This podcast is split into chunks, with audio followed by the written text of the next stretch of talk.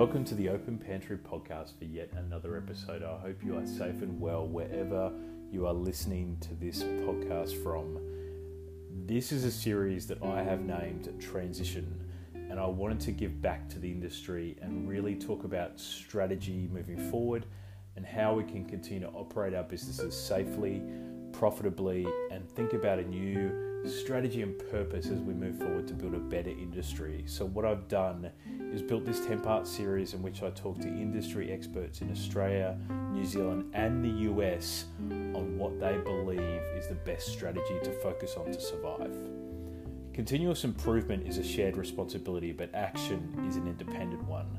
So I hope you really enjoy these episodes as we move forward in this special 10-part series and really get something out of it. So make sure you share this with people that you think are going to get some value out of it. I'd really love to know what you think. Take care. Welcome to the Open Pantry podcast for yet another episode. I hope you're happy and well wherever you are listening and watching this from.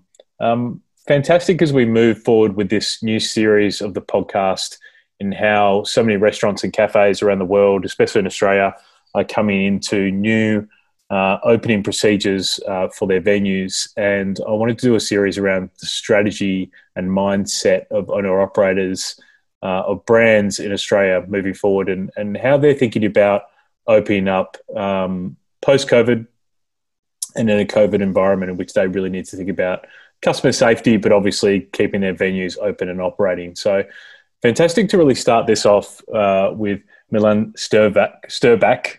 Oh, I started that up really badly, Milan. I'm so sorry. Owner of Sugarcane Restaurant, all the way in Coogee Beach in Sydney, an incredible venue, really servicing the Southeast Asian flavours. It's such a great location. Milan, thanks so much for joining me on today's podcast. Thank you, Sean. So really great to have you on. I want to get in to talk about your beautiful restaurant very shortly, but I want to understand about your career as well and how you started out in the industry and your love for the industry. Well, I started in 97, fresh out of high school. Mm-hmm. All right, what are we going to do? Took on an apprenticeship at a cafe in Darlinghurst, Fez Cafe, mm-hmm. an old Moroccan one across the road from the Green Park Hotel, mm-hmm. Which was, it was in its heyday back then. I spent 2 years working there and, some really good times. That was when Darlinghurst and the Cross was a company, right? Lively, the place to be. That was before Surrey Hills sort of took off. Mm-hmm. I spent 2 years there. Then I did a stint at Mark Restaurant, mm-hmm. On Crown Street. That was pre-Olympics. Worked there for a while. And then from there, I went to Longrain. Wow. And that's where sort of the passion for Asian cookery, I guess, just grew on me because mm-hmm. at that point I sort of didn't know what I wanted to do, mm-hmm. what cuisine I enjoyed the most. But, after spending, the first couple of weeks working there with Martin Boltz and the team, mm-hmm. That was just after the Sydney Olympics, I remember. Mm-hmm. I was like, oh, this is what I love doing, and that style of eating, because it was still relatively new back then, the share platters and all that. It was all, you got your own plate, you got your own meal back in those days. So that was sort of one of the ones that started all that. And it was a good restaurant, but in a casual environment, it was a two-hat restaurant, but it wasn't like, was white tablecloths, right? Pressed white aprons on the waiters and all that. Mm-hmm. DJ was pumping. It was loud. It was buzzing. It was fun. It was a fun place to work, and and the food and the technique and the style of cookery, which is very different to Western style, mm-hmm. Is where I learnt the most. Mm-hmm. And I spent 5 years there, and wow. From then I opened Sugarcane in Surrey Hills for about 6 years, mm-hmm. and we've been now about 4 years ago. I moved to Coogee with the family, and then I just realised that there wasn't really many good places to eat around here, and mm-hmm. I thought it would be a really good good opportunity to move sugarcane from Surry Hills to Coogee, which I did 4 years ago in a couple of weeks, and I haven't looked back. You know, it's been a great success. We're extremely busy. We pumped down here. We did big numbers out of a kitchen that's actually really quite small. Yeah. So the amount of stock, like from all my suppliers, I just can't believe like how much meat we go through, how much beef, how much chicken. So it's good. It's good. We just get it in and we get it out. Get it in and we'll get it. Just it's just that constant daily cycle, you know. Yeah, it is. It's just, and on the weekend, it's just a vicious cycle because we prep it and it's gone that night. You're like, oh shit, we'll start all over again. But it's great. It's been a good move.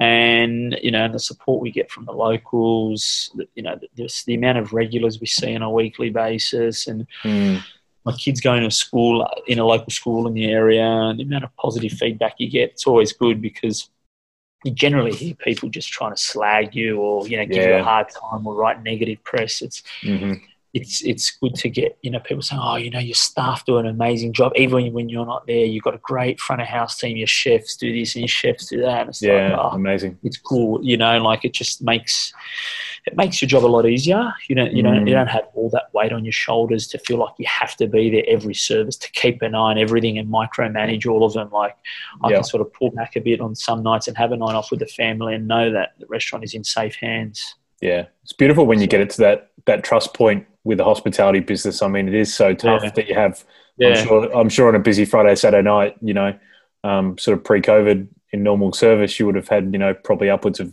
you know, 20 to 30, you know, upwards of that on a shift. I mean, that's a lot of people to sort of put your trust into, right? So it's good when you get to that point. Yeah. It's good. And I've finally, you know, I've been doing it for, you know, 22 years. I finally got that good work-life family balance because, you know, I've got two young boys, 7 and 9, so I don't want to be that guy working 70 hours a week every night of the week, missing out on all these years. And then, like, when they get to 15, 16, go, oh, man, like, where have I been for the last 10 or 15 years? Absolutely. Yeah. One of the challenges, right? Yeah, it hasn't come easily either, you know, like I've been there, I've done that, I've done the hard yards, you know, some people, oh, you're so lucky. It's like, I'm not lucky. Like I've built that luck. I've built that, you know, I've been here for 10 years. Like, you know, a restaurant like I, you know, like I own it. I bankrolled it off a small, you know, loan off the back of my house 10 years ago and stuff like that. Like I didn't have, you know, someone bankrolling the whole thing and going, here, here's this, here's that. And, so, you know, there's been a lot of blood, sweat and tears and it's been worth it. It's been a good ride, and now I'm at a point where, you know, the business is going really well. I've got a good team and everyone's happy. It's a good place to be. When you very good. When you moved from Surry Hills to Coogee, was that a hard thing to actually move the brand? You said you did it in 2 weeks, but even still, like obviously Surry Hills has gone from one level to like another level in Sydney over those 10 years that you haven't had the restaurant there. Like, was that initially a hard choice for you to make, or was it pretty simple in hindsight? You know what? Like, I think when I first opened at Surry Hills, it was pre-GFC. Yeah, right. It was, you know, the place to be. Everyone wanted to open a restaurant and in Surry Hills, and that's where you had to be if you wanted to make it as a chef or as a business. And, you know, and I've worked in Surry Hills and Darlinghurst prior to that for the last 15 years, so you don't know any better. So you're like, I've got to be there. And I thought, you know what, like when I moved here and I realised there was not many good places around that offered, you know, some good Asian-style food. It was a bit of a risk, you know, because I thought maybe are they ready? Is the market ready for this kind of restaurant here? Because they had like, you know, standard Thai and Chinese and all that. But then I was like, I think by that stage I was done with Surry Hills. You know, there's a million restaurants there. I just found people, you know, just business wasn't as going as good. People wanted something for nothing. You know, everyone wanted to BYO, bring their own cakes, do this. And I'm like, man, like I'm here to try to make some money, not to service all your needs. So, yeah, it was a big decision, but I'm so glad I made it. It was the best decision I've made, to be honest. So, yeah, it's good. What's the biggest difference in the demographic between sort of Coogee and Surrey Hills? I know it's obviously changed. It would have changed a lot again in the last 10 years. You haven't been in Surrey Hills, but like, what was the biggest change that you had to develop for your customers? I think in Surrey Hills, you know, the spice, the tolerance of spice was higher in Surrey Hills than Coogee. Okay. Here we had, you know, the demographics in Coogee. You've got a couple of the, you know, some of the older generation who are quite wealthy, affluent, live on the coastline here, quite simple. They want to come in, you know, like there's similar tables on a Tuesday night, Monday night, drink a similar wine, right? You know, a lot of families as well here. We get a lot of families coming in like 5:30s, out by 6:30. Obviously, go home, feed the kids, bath them, and put them to bed. Surrey Hills didn't get much of that. Surrey Hills more younger couples. Yep. Yeah, and you know, I guess it just like then they start like we'd get. I just found with them as well. You know, there were so many places opening up around Surrey Hills. We're doing a lot of cheap stuff in there, and then they'll just like trying to then compare you with all these other businesses. But you know, this guy does BYO and KQ, so why don't you? It's like, well, go up to him. You know, like I don't, you know, just stuff. That's what I found towards the end there. That was sort of slowly starting to annoy me. Sure. Whereas I just find here they're forever grateful for opening Sugar, for bringing the concept here. Yeah, like a really good concept that they could actually trust and want to come back for and all those kind of things. You know, the people that live around here, like, unless they have to travel to the city for a feed, they'd rather stay east, you know, not even travel to Bondi. Even Bondi is like a 5 or 6, not that far. I was used to being a chef travelling all the time and all that. Of course. But now that I've been here for 4 or 5 years, I'm one of those guys. I'm like, oh, Surrey Hills, like, isn't there anything closer? So, yeah, and there's so many people around here. You know, we've got a private dining room. We've got this. So there's parties, birthdays. It's just nonstop. So let's talk about, you know, what's happened since March. Obviously, the industry's all in the same boat, but with a brand that you've got, which obviously, you know, services a large dine-in market, a big wine list. All those things which you know need in order to generate money. Like, what's happened with your business since March? Well, yeah, it all. I was actually in South America in Peru when it all kicked off, and like I left there to go to a close friend's wedding, and you know things were just starting to heat up, but it was like. No one knew what to expect. The numbers were jumping and all that. So I was there for 8 days. Okay. And then I got like the wedding was on a Saturday and things were really heating up over there as well. So like I was meant to fly out on a Tuesday, and then I was trying to ring Qantas and my wife was trying to ring all of them just to get me out of there earlier on the Sunday. Yeah. But it was like a 6-hour wait. You couldn't get through. Wow. Because everyone was trying to get home. So I was the concierge at the hotel, and I said, man, can you ring? Because I was doing a code share, Latam. It was Latam from Peru to Chile and then Qantas from Chile to Sydney. And he's like, I'll try for you. I've been trying all day. I can't get through. He said, but I did get through, and they're closing the borders tomorrow. They told me no more flights. They're closing. My God. Yeah. Wow. And I was like, so what do I do? And he said, I just go pack your bags and go to the airport. So I did that, and I packed my bags in about 3 minutes. Slammed everything in there, zipped it all up, ran to the airport, you know, got to the ticketing desk, and, you know, the line's 50 deep. Wow. And I was like, oh, far out. Anyway, what happened was I had there was these 3 German backpacker girls in front of me. They were just chatting, and they were really freaking out about the whole situation. Two of them were in tears, and I was like, you know, like there's not much you can do. Like we're all here waiting. There's no point, you know. And you know, but one of them had a ticket, I think, that night to leave. So there was an express queue for if you're flying out that day with any ticketing inquiries, take that express line. Otherwise, you just have to wait in the line that we were all in. Anyway, so the girls ended up going that way. And I'd been in the line for about 2 hours, moved halfway up. Wow. At that same point, the president of Peru just announced that the borders were all being shut the following day. No more flights inbound, like full lockdown, ISO, 15 days minimum. And I was like, oh man, I just want to get home. I was actually pretty depressed, and I'm not a depressed kind of guy. I'm pretty upbeat. Mm-hmm. And then the girls had gone. I was just waiting there. I think I was talking to my wife on the phone, and she's like, oh, just calm down. I was like, I just want to get home.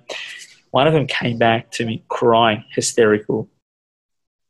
I need you to buy me a ticket. Oh, my God. I need you to buy me an airplane ticket. Please, please. I said, I don't even know you. Like, who are you? Like, yes. Yeah, he's my Facebook friend. He's my email. Please, I've got no money. They had a flight from Brazil to Germany. They just didn't. They wanted to change their flight because they were flying out, I think, later on the week like me. So they needed to change their flight because Brazil wasn't going into lockdown. That was fine. They just wanted to get out of Peru. Right. Anyway. It was like $1,000. Wow. I said, let me go talk to the guy. So I went with him and I said, what? He goes, it's about $1,000 to buy her. And I said, listen, I'll buy her a ticket, but I'm next in line. And he smart. Said, okay, what's that? Smart, yeah, very smart. Yeah. So I did that. And then he was like, I was like, all right. So I paid her. She left. And then I was like, yes, man, there's one seat left to get to Chile tonight. It leaves an hour and a half. You need to run to the gate and just barge through, tell them your plane's leaving. You've got to go. Right. Wow. So I got there and I was in that airplane. So I got to Chile. Then I ended up flying out of Chile at 2:00 in the afternoon, and the border shut that night as well. Wow. Yeah. Oh, so I got back to Sydney on that Friday. I think it was a Friday, and then the Sunday was when ScoMo announced that restaurants would cafe. And that week was still a decent week at work. We spread the tables apart. The social distancing was in, and I was like, oh, this is fine. Like if we carry on, this no problem. Mm-hmm. You know, and I remember I was sitting there with my wife watching the show, watching TV, and it's like restaurants and cafes are shut. I'm like, I just got the Fox store remote. I rewinded it. Did you just say that? Yeah. And then sure enough, 5 minutes later, some people sending messages and, hey, mate, if you need anything, give me a call. And then just friends, obviously just a bit worried. And, my whole world just came, crashing down. I think I may have slept, an hour or two that night. Wow. Just, and on top of that, I was in isolation, so I couldn't go to work. Oh, yeah, of course. You would have been in 14 days. Right. At home, luckily at home. Right, but, okay, before the hotel situation came in. Yeah, before the hotel situation. Mm. So it was a nightmare. And then I was trying to do it all over the phone. I just said to the boys, what do you have to do on that Monday? We've never done takeaway here before. Right. Because we've always had a solid business, and I've always said I don't really want to do takeaway. I don't want to jeopardise the quality of my food. People complaining about eating out of plastic containers. It's never the same. 100%. So we just went to takeaway on that Monday, Tuesday, and in the meantime, I've been speaking to the boys at Hungry Hungry because I have an automate POS. And I was like, man, I need to get this because I was saying to take the order over the phone physically, it's taking 3 or 4 minutes per order. You got to take the order, credit card details, because I was taking payments up front, Mm-hmm. When the phones were ringing, we couldn't get to them all because we would have two handsets going at the same time. So. I said to the boys, can we just move pretty quickly so then people can just order off the internet, bang. Mm-hmm. Mm-hmm. And they've got that happening the Tuesday and the Wednesday. So this is all done from my lounge room. Yeah, amazing. Really stressful because, not being here and explaining and talking people through it, it's really difficult over the phone trying to tell someone what to do when they can't even see. Yeah, exactly. Whereas if you're here, you just say, mate, just don't do it like this, do it like that. It's easier. Just watch me. So my patience was running quite thin because I was getting really frustrated. Sure. I was just getting frustrated at the whole thing. It was just many things. It was just all bottling up, I was just trying to keep a calm head and stay positive for the boys because the boys that I have working, I've got a good solid team. They're all genuinely worried. Yeah.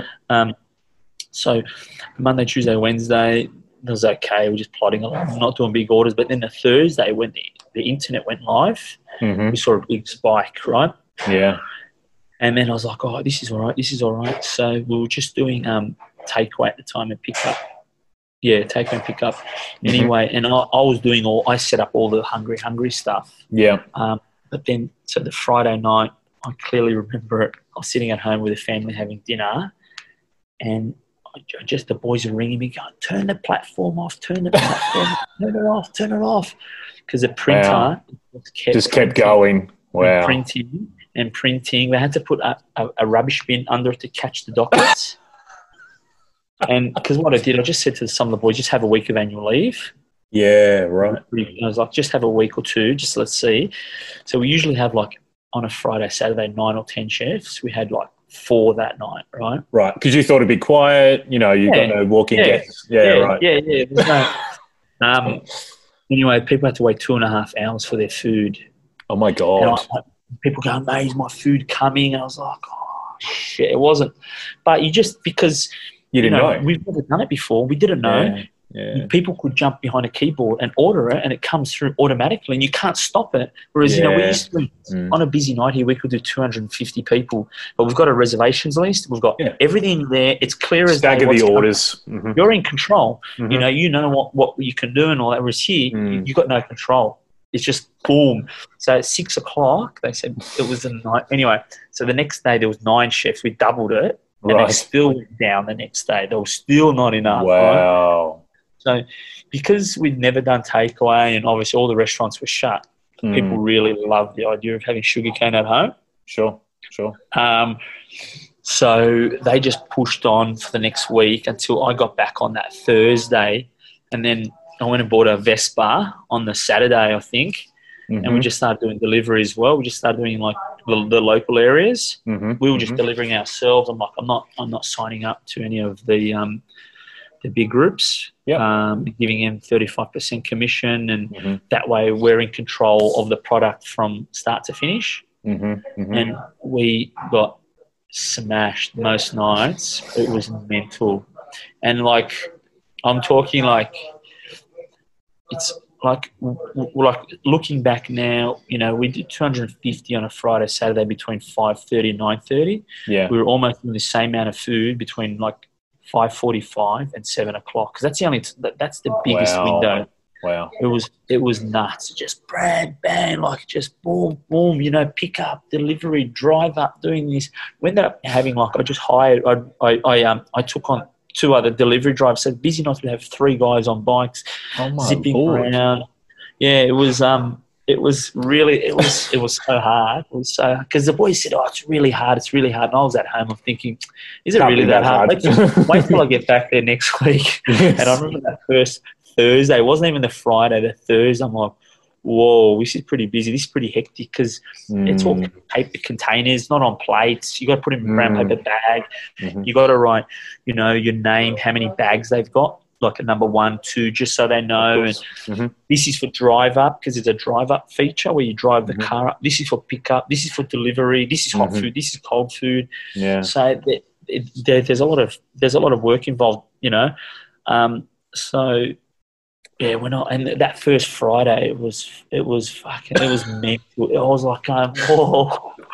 It was. What have I done here? Yeah.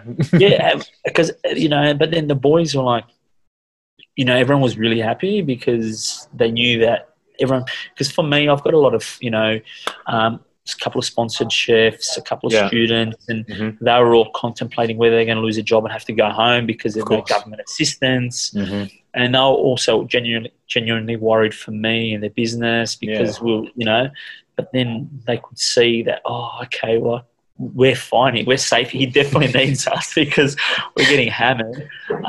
So yeah, it was a good experience for us. Did you find, Milan, that it was a different customer who was coming in and getting that pickup and delivery, or was it existing customers that just really like they were used to having you guys like maybe once a week or once a fortnight coming in and dining in that just really wanted to have sugarcane? Like, what was your?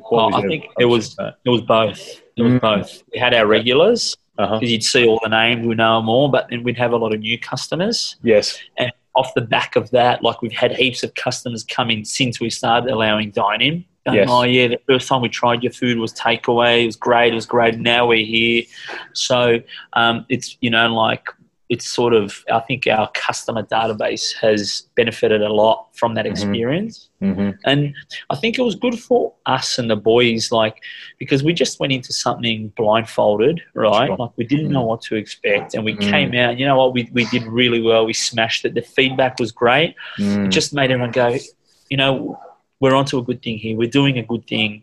You know, the customers are loving it. Mm-hmm. So, yeah, it was just a lot of positive talk to them, because some of those services, honestly, were the hardest I've ever done. Like, it was really intense, like full on, you know. Just because the volume that was coming through, or because everything was... Yeah, the volume and the packaging and, doing, you know, like busy service on plates. You send the waiters there, that you got to run out, take it out, take it out, take it out. This was just like the logistics behind it all, you know. This is pick up, this is there, that's warm, that's cold. Like, it was a lot, it was much more labour intensive. How did you... we weren't going to leave it all sloppy in a container. So take your time, put it in there, make it look nice. You know, that's $34 for that, you know. Like, would you like to, you know, like... So that's why we made it harder for ourselves, but that's what the brand is all about. So we didn't want to, you know... you didn't want to devalue the brand, right? Yeah. During this time. Yeah, exactly, exactly. Mm-hmm. What operational things did you have to put in place quickly to make sure that your chefs and... maybe some of your front of house staff who you might have brought in to manage the deliveries and takeaways, like, what did you put in place to make sure they knew what to do with this new process?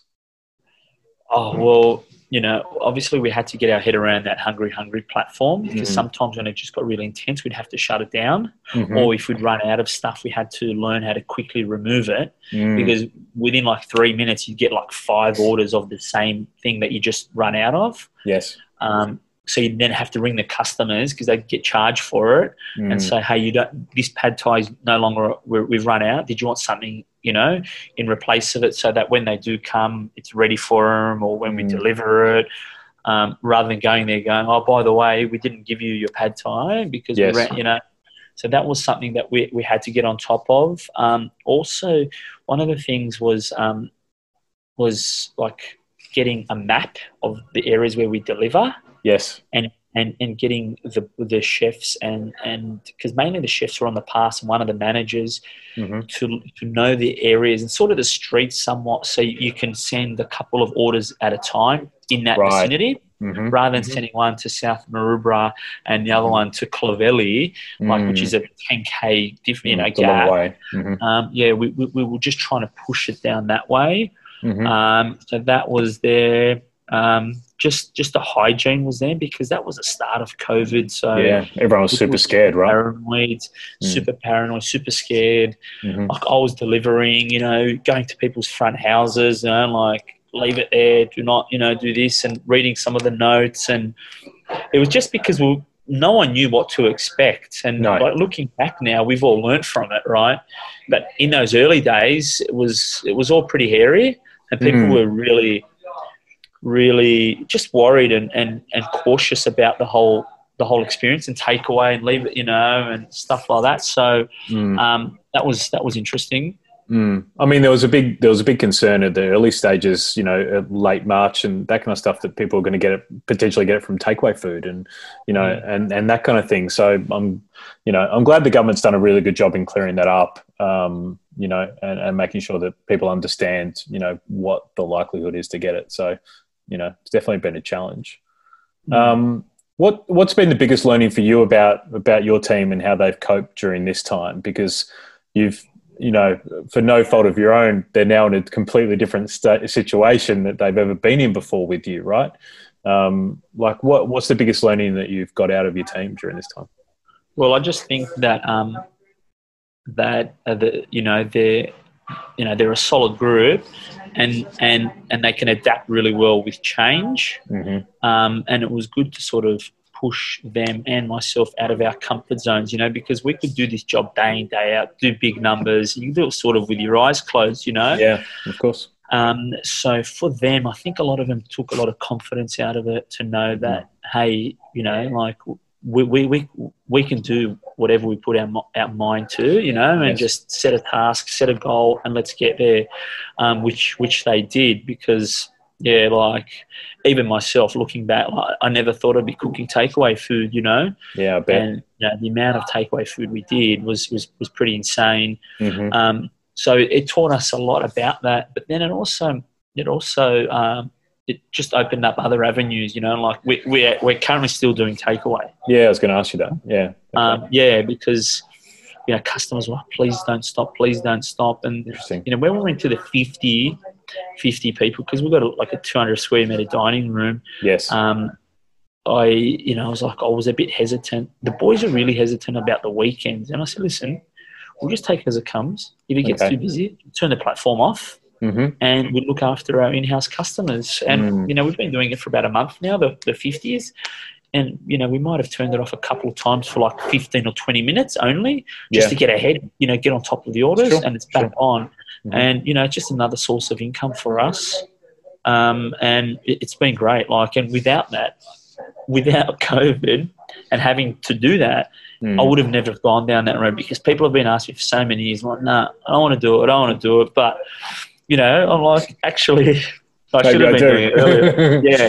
So, yeah, it's good. And the boys were actually like, we actually sat down last week, had a chat and discussed it all. And, you know, just a big thank you to all of them. And they were pretty, they were very excited that, you know, what they achieved, but they were also grateful that, A, they had work the whole time. I bet. And B, that we came out of it unscathed, you know, like, because a lot of their mates, other chef mates at restaurants in the city and stuff like that, they were just, a lot of them had to go back home or lost jobs and all that. And we were one of the fortunate ones. So, you know, yeah, lucky. Good for you. No, it obviously speaks to the fact that you have had a long-serving brand, right? And coming out of this, and obviously, you know, you and I both know there's going to be massive closures that happen over the next 6 to 12 months in our industry. But the thing that I've always thought is that if you have a reputable brand in the hospitality industry, that is the thing that's going to pull you through. And those customers who come to you, you know, a couple of times a month, Milan, like, they're going to keep coming to you, and they're the ones that are going to prop your business up long term. You know what I mean? So, yeah. What do you think in regards to the delivery and pick up, you know, these new parts of your business, do you think it's only, you've only felt comfortable doing it now because you control that yourself with your own delivery platform, with your own staff or whatnot, rather than using sort of, you know, if it was a third party kind of Uber or Deliveroo or whatever that are coming into your restaurant and ruining that experience that you've built up for such a long time? Do you think you're now seeing it as being viable because you're controlling the delivery and takeaway component rather than the platform? Oh, yeah, definitely. You know, like we're in control of that product from the time we cook it to the time we package to the time we deliver. So if we ever did make a mistake, it was on us. And, you know, like I've got a good team here, and, you know, in that whole maybe 2 or 3 months where we were doing it solidly, we might have made maybe half a dozen mistakes, you know, very, very few. Wow, that's really good. You know, yeah, we're really on top. And a couple of times I'd like, all right, just jump on the bike, or one of us would just take it back there, and the customer's like super happy. So, you know, and like I'd be zipping around the scooter and I'd see the other riders, what they're doing. They'd be meeting around, having a chat, food's in the back, going cold. And I'm just like, oh, man, that's why I wouldn't go down that road unless I was seriously desperate, because I know, like, I've had them stuff up plenty of ordering for myself in the past. Sure. You know, like I had a friend who got his neighbour's food delivered to him. And he said, I didn't order anything, and the driver just said, just keep it anyway. And then, yeah, keep it. So he goes, the next day he was talking to his neighbour, and he said, oh, yeah, we ordered some food and it never came. And he goes, oh, I actually got it. And then the neighbour had to go back to the restaurant, and the restaurant cooked them food, the same meal again. But he said, I can't deliver. Can you come and pick it up? Oh. So he did. But it's like the restaurant takes a hit there, and you know yourself, when you have a bad experience with Uber or that, the first thing everyone does is ring the restaurant, not the platform. They ring the restaurant and they blow them up, even though, you know, they don't have. It's not their fault, and just you know, those guys, like our riders would come in through the back door, you know, I said to them, helmet off, no bag, cool. You know, look neat, look, you know, because we're a restaurant, we're not a burger shop or a takeaway shop. Maybe you can get away with that in that environment. So, yeah, like, and I didn't want that. I didn't want all the helmets running in, you know, three guys standing at the front door, like a restaurant like this, where, you know, where we've been doing really well for the past, you know, almost 4 years. You know, it slightly does devalue your brand. Yeah, of course. So yeah, it was something that I was very proud of, like doing just like taking the step, buying a bike, jumping. Because it was me. And there's another chef who have motorbike licenses. Right. So we'd be on them, just, you know, like zipping around the streets. It was actually quite fun at the start. I felt like I was in Surfers Paradise for Schoolies Week, you know, the 18-year-old in a singlet, zipping around. But then a month into it, you know, walking up 4 flights of stairs, people like not answering their buzzers. I was like, oh, man, this is... This I've been over this now. You know? Yeah. But, you know, I did it. I did it. I was the one. I was like, I'll do it. Don't worry, you know. And I did a lot of deliveries myself, and and it was an experience that I'd never forget. Would I go down that road again? More likely not. But so what we've done now, we've stopped the delivery. We're just doing takeaway and pickup. That's it. If you want to come get it, we can't do delivery. It's just too hard for us. Yeah. I was just going to say I deliberately did Uber Eats delivery for like 3 months because I wanted to understand what the driver experience was like in venue and picking up, and I wanted to understand basket sizes and stuff. Yeah. And it is the most humbling experience I think I've had in sort of 20 plus years of hospitality to really understand how to drop things off to people, like, can be so hard. Do you think moving forward, obviously you said you're not doing delivery at the moment, that you know, but obviously you're doing very, very good revenue on a reputable brand name. Like, do you think it's something that you could do another site completely separate from Coogee and just do sugarcane delivery, or do a ghost kitchen in the city, or back to Surrey Hills, or something like that? Is that what you're thinking, or are you just really focusing on the Coogee restaurant? Yeah, I have thought about that, you know. But it'll be something once all the dust settles from the understanding. Once the COVID wash up finishes up, if I can potentially get like a kitchen somewhere, you know, because like what you said before, I think there'll be a lot of places that will be up for lease. So if I can walk into a place that has a kitchen fitted out, I don't really need any signage. I don't need much of a shop front. Get it at a good price, sort of a walk-in, you know, take over the shop today, have it ready, up and running by next Monday, and do a, you know, a dark kitchen, or do like a Sugarcane Express. That could be something that I would potentially consider.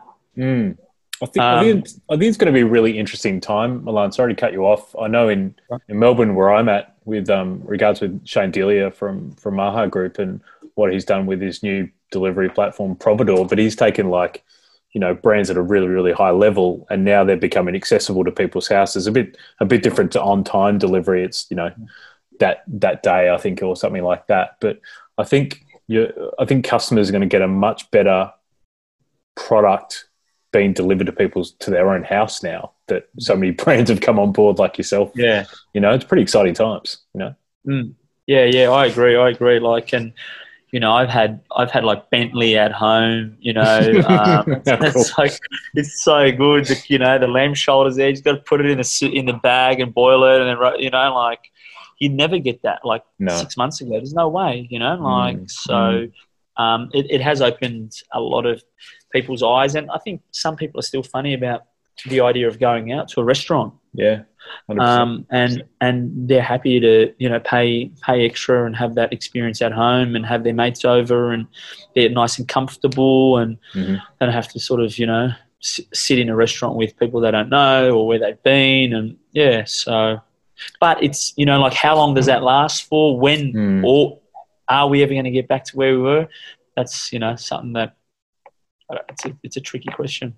It's the $1,000 question, right? Like, is that the thing you're worried about the most? If I can ask you, like, the fact that, you know, you were doing a lot of private parties and celebrations, and, you know, that's my worry, that we're, you know, hospitality is about celebration. It's about community. It's about, you know, engagement. Like, if 15 people don't want to go to an amazing restaurant like yours for someone's birthday, then it's a massive loss for the industry, but obviously in revenue too, you know?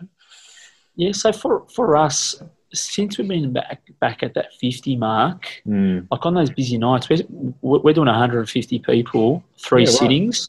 Okay. So I've like I said before, like we went into this in a really strong position pre-COVID, was solid, good client base, good regular base. So even now, like last night was Monday, we did like 80 people, Good. So we're okay, and even doing the 150s, like I've got less staff on and all that. So the costs, my staff costs and all that, it's all manageable. I stay on top of it, and I think that's very important as well. So I'm not, I'm worried a lot, to be honest, because we're cruising along nicely. I just, I know some of the other places are doing it a bit harder, but it would be, it would be good to be able to have a few more in because, like obviously with the social distancing and all that, our table's a bit more spread out and all that. We're a 90-seat restaurant and we're doing 50 at a time. But, like we used to do 2-hour seatings. Now we've gone down to 1.5 hours. Yes. And we make it very clear, except that last sitting, obviously you can stay to the end. The customers are more than happy to come in for 1.5 hours, have a few drinks and then leave and not, because I think that's the new norm for a lot of restaurants. Yeah, of course. A lot of, credit card bookings, taking credit card details for large groups because even last Saturday we had Friday, we had three tables of that between 7 and 9 cancel the day before, and yeah, right. And we don't take those details, but moving forward, I think, now's the time that we're going to start because you know what, not that we're going to charge you, we'll charge you if you cancel within 24 hours, but when you're handing your credit card details, I believe, to someone, you're pretty serious about the booking. I know a lot of people make multiple bookings, different cuisines, and on the day they go, all right, what do you feel like you want, You feel like wow, okay. Or, so that way, because you just, you've got to really cover your own backside because, you lose a table of 10 or a couple of no-shows. It's a lot of money. You're in trouble, especially when you're doing it hard already and your numbers are limited. So that's where just it gets a bit tricky. But like now you can implement all those strategies and changes to your business because the customers, if it was pre-COVID, they'd be like, nah, everyone kick up a stink. But everyone's doing it now, so it's a good time to do it. Yeah, I was going to say, do you think that's where most businesses will move to in that sort of, restaurants will become more about celebration again and people planning for it and people thinking about it days in advance and like, I know I'm going out this Friday night for an anniversary dinner, like I'm really excited about that, like and I've been excited about it for a month when I was able to start booking for it, right? So but I reckon I'll eat out less, but when I do eat out I'll spend more. Like are you thinking that's where it's kind of going to play, like people are going to eat out less but spend more money at venues, obviously? I've noticed the spike in the per head spend. Interesting. Since, like post-COVID, customers are really going hard. People smashing heaps of booze on it, even like early on in the week. Usually Monday, Tuesday nights, you come in, you have a dinner, you might have a glass of wine. But, like our cocktail sales are going nuts at the moment, which is great for the business. Of course. And I think people are just really happy to be out and having a good time and just socialising with their friends outside each other's homes and all that. So, and our inquiries are like, over these last few weeks, like if we had 100 extra seats on those busy nights, we'd easily fill them, we're just on the phone. Sorry, we can't do it.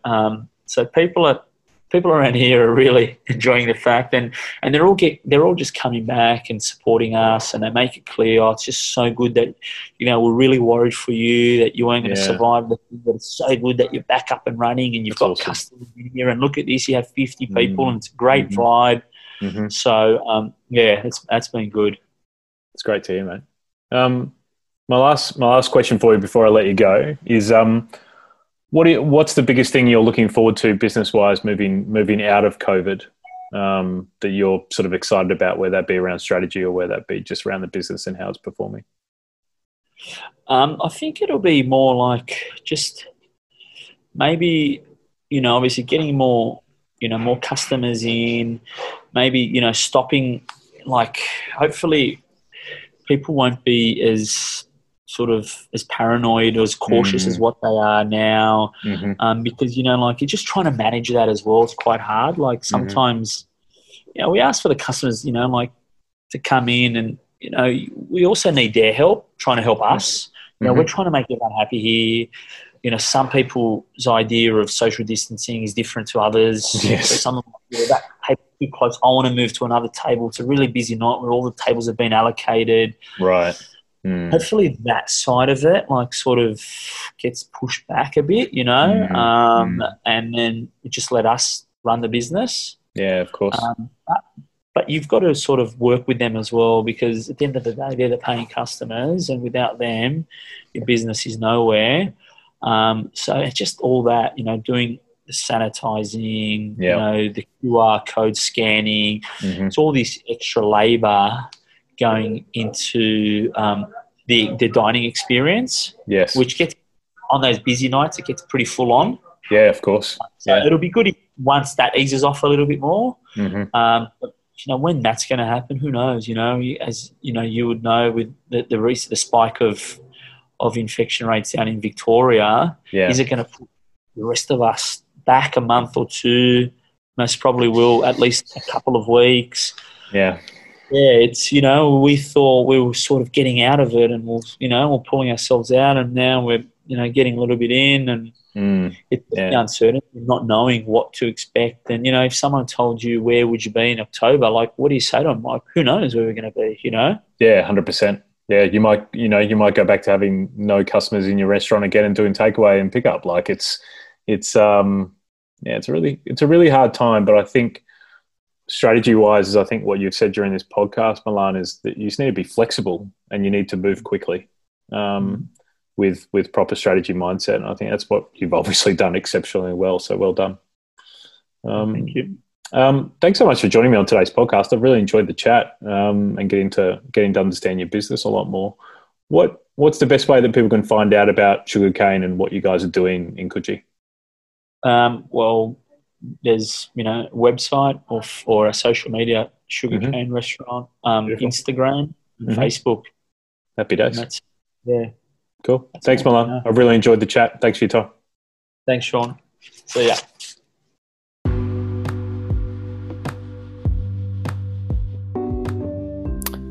Thanks for tuning in for another episode of the Open Pantry podcast. I hope you really enjoyed it. As always, please look in the bio of this podcast and always send me a voicemail message. I'd love to know what you think of the podcast, or just follow us on Instagram under Open Pantry Consulting. Until next time, stay well.